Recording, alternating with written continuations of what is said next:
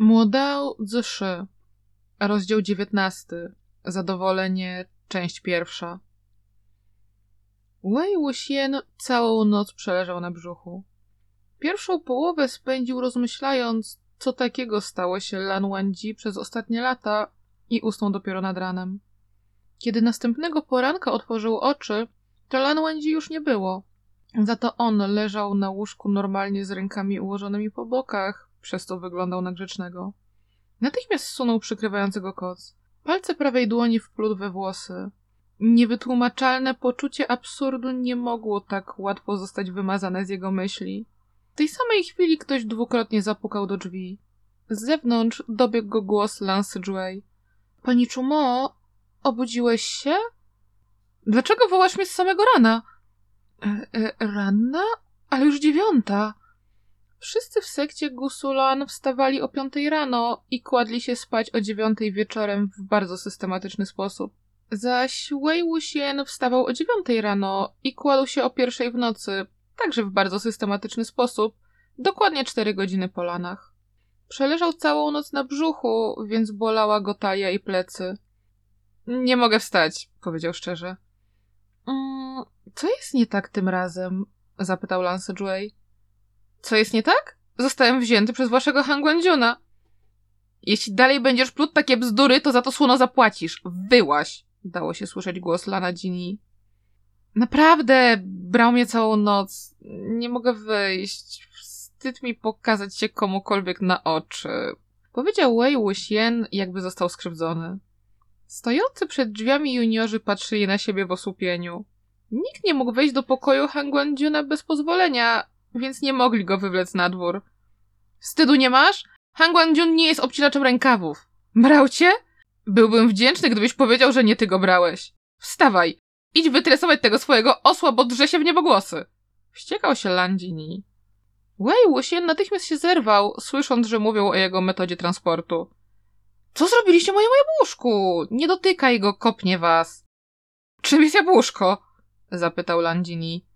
Osłem, Wychodząc z dzinszy, pośpieszył juniorów, by zaprowadzili go do jego wierzchowca.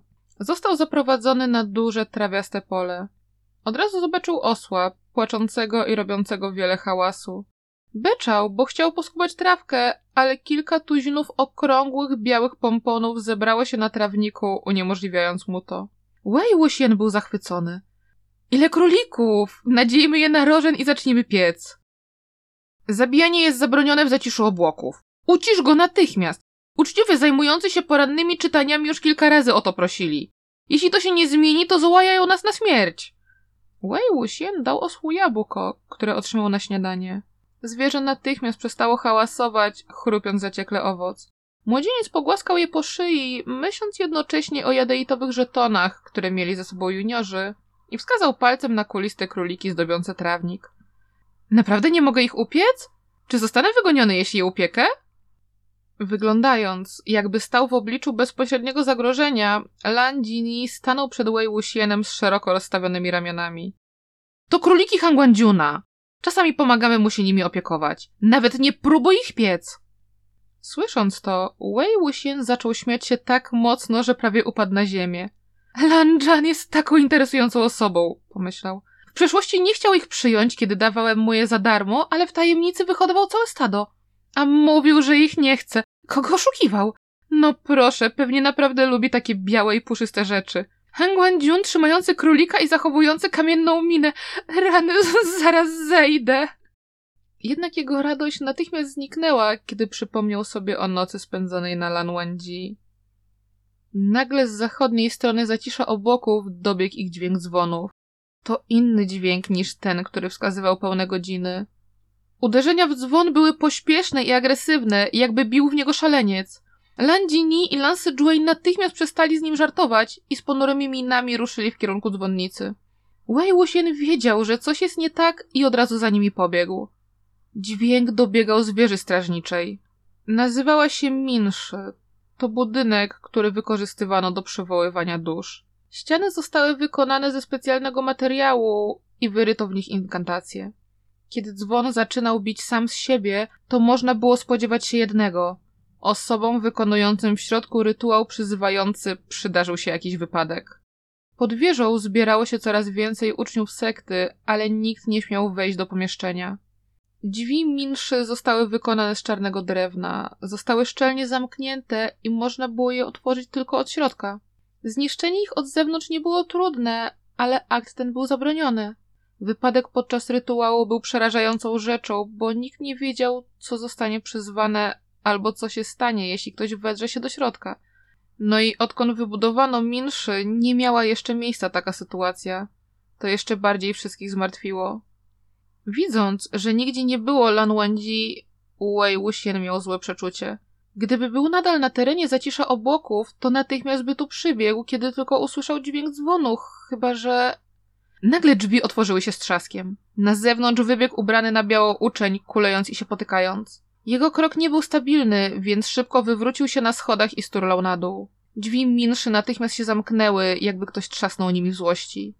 Zszokowani obserwatorzy szybko pomogli chłopakowi wstać. Jednak od razu upadł z powrotem, a jego twarz była cała załzawiona. Trzymał kurczowo otaczających go ludzi, powtarzając Nie powinniśmy, nie powinniśmy byli przyzywać.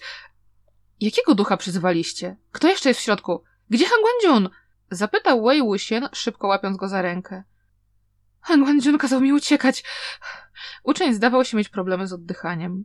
Zanim skończył mówić, ciemnoczerwona krew chlusnęła z jego ust i nosa. Wei Wuxian pchnął go w stronę Lansy Juei i kilkoma krokami wszedł po schodach na górę, mając u pasa bambusowy flet. Kopnął w drzwi Minszy i rozkazał Otwórzcie się! Drzwi nagle się otworzyły, jakby śmiały się dziko z szeroko otwartymi ustami. Wei Wuxian w mgnieniu oka wbiegł do środka, a one zaraz się za nim zamknęły. Kilku zszokowanych młodzieńców pobiegło za nim, ale za nic nie mogli ich otworzyć. Gościnny uczeń rzucił się na drzwi ze złością, mówiąc Kim do cholery była ta osoba?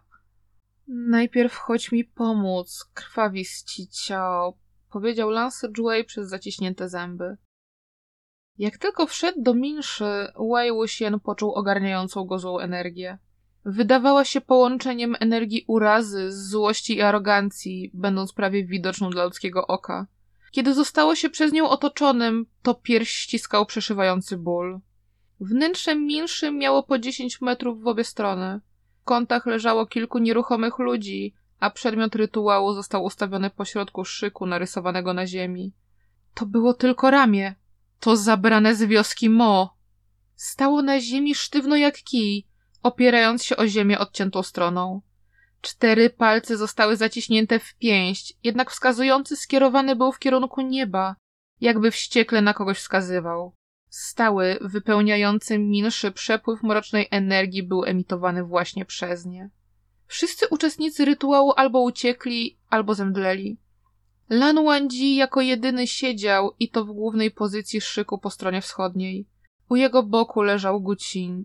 Choć jego dłoń nie spoczywała na strunach, to wibrowały same z siebie. Wydawał się zamyślony, jakby czegoś nasłuchiwał i uniósł głowę dopiero kiedy wyczuł, że ktoś wszedł. Mina Lan Wangji zawsze była beznamiętna, więc Wei Wuxian nie miał pojęcia, co sobie myśli. Lan Jin, który był odpowiedzialny za jedną sekcję szyku, leżał nieprzytomny, a z jego cicio leciała krew, jak w przypadku ucznia, który uciekł z Minszy. Wei Wuxian odwrócił się i poszedł na zachodnią stronę, zastępując go i siadając naprzeciwko Lan Wangji. Wziął do ręki bambusowy flet i uniósł go do ust. Tamtej nocy w wiosce Mo Wei Wuxian najpierw rozproszył je z gwizdnięciami, a potem Lan Wangji zaatakował z daleka dźwiękami gucinu. Udało im się je uspokoić tylko dzięki nieplanowanej współpracy. Lan Wangji napotkał jego spojrzenie i na twarzy mężczyzny pojawił się wyraz zrozumienia. Uniósł prawą dłoń, a z jego instrumentu wypłynęła melodia. Wei Wuxian szybko dołączył. Pieśń, którą grali, nazywano przywołaniem. Wykorzystywała ciało, jego część albo ukochany przedmiot zmarłego jako medium dla duszy. Normalnie jedna sekcja wystarczyła, by duch pojawił się w szyku. Jednak melodia prawie dobiegła końca, a nic się nie działo. Ramię wyglądało na rozjuszone, a jego żyły wyraźnie drgały. Poczucie przytłumienia robiło się coraz cięższe. Gdyby ktoś inny z trzech zachodniej strony, to już dawno by padł i skończył tak samo jak Lan Rzyn. Wei Wuxian był zszokowany. To prawie niemożliwe, by duch nie został przywołany, kiedy grał razem z Lan Wangji przywołanie, chyba że... Chyba, że dusza została pocięta razem z ciałem. Najwyraźniej śmierć tego człowieka była odrobinę gorsza od jego. Ciało Wei Wuxiena może i zostało rozerwane na większą ilość kawałków, ale przynajmniej miał całą duszę. Skoro przywołanie nie działało, to palce Lan Wangji się poruszyły i zaczął grać inną melodię. Była spokojna, inna od złowieszczego i pytającego tonu poprzedniej. Zatytułowano ją Odpoczynek. Obie melodie są dobrze znane w świecie kultywacyjnym, więc dziwne by było, gdyby ktoś ich nie kojarzył. Wei Wuxian oczywiście zaczął mu wtórować. Duchowy flet patriarchy Ilin, Czyncin, był powszechnie znany. Jednak teraz specjalnie grał z błędami i krótkimi wdechami na bambusowym flecie. Ten dźwięk prawie łamał serce. Lan Wangji prawdopodobnie nigdy nie grał z kimś tak okropnym. Po chwili nie mógł już dalej udawać, że wszystko jest w porządku i spojrzał na Wei Wuxiena z nietęgą miną. Wei Wuxian udawał, że nic nie widzi i zaczął fałszować jeszcze bardziej. Kiedy grał dalej, coś dziwnego wydarzyło się za jego plecami. Odwrócił się, by spojrzeć i był zszokowany. Lan Rzyn, który leżał nieprzytomny, wstał. Jego twarz była pokryta krwią i złością.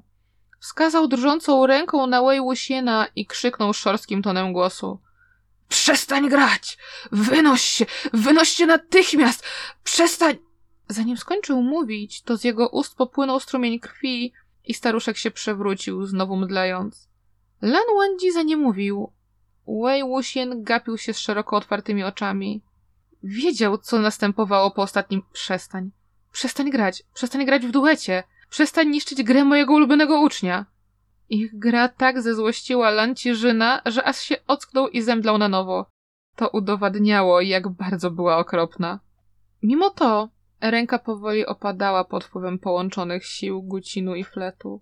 Brzmi źle, ale dopóki działa, to nie ma znaczenia, pomyślał Wei.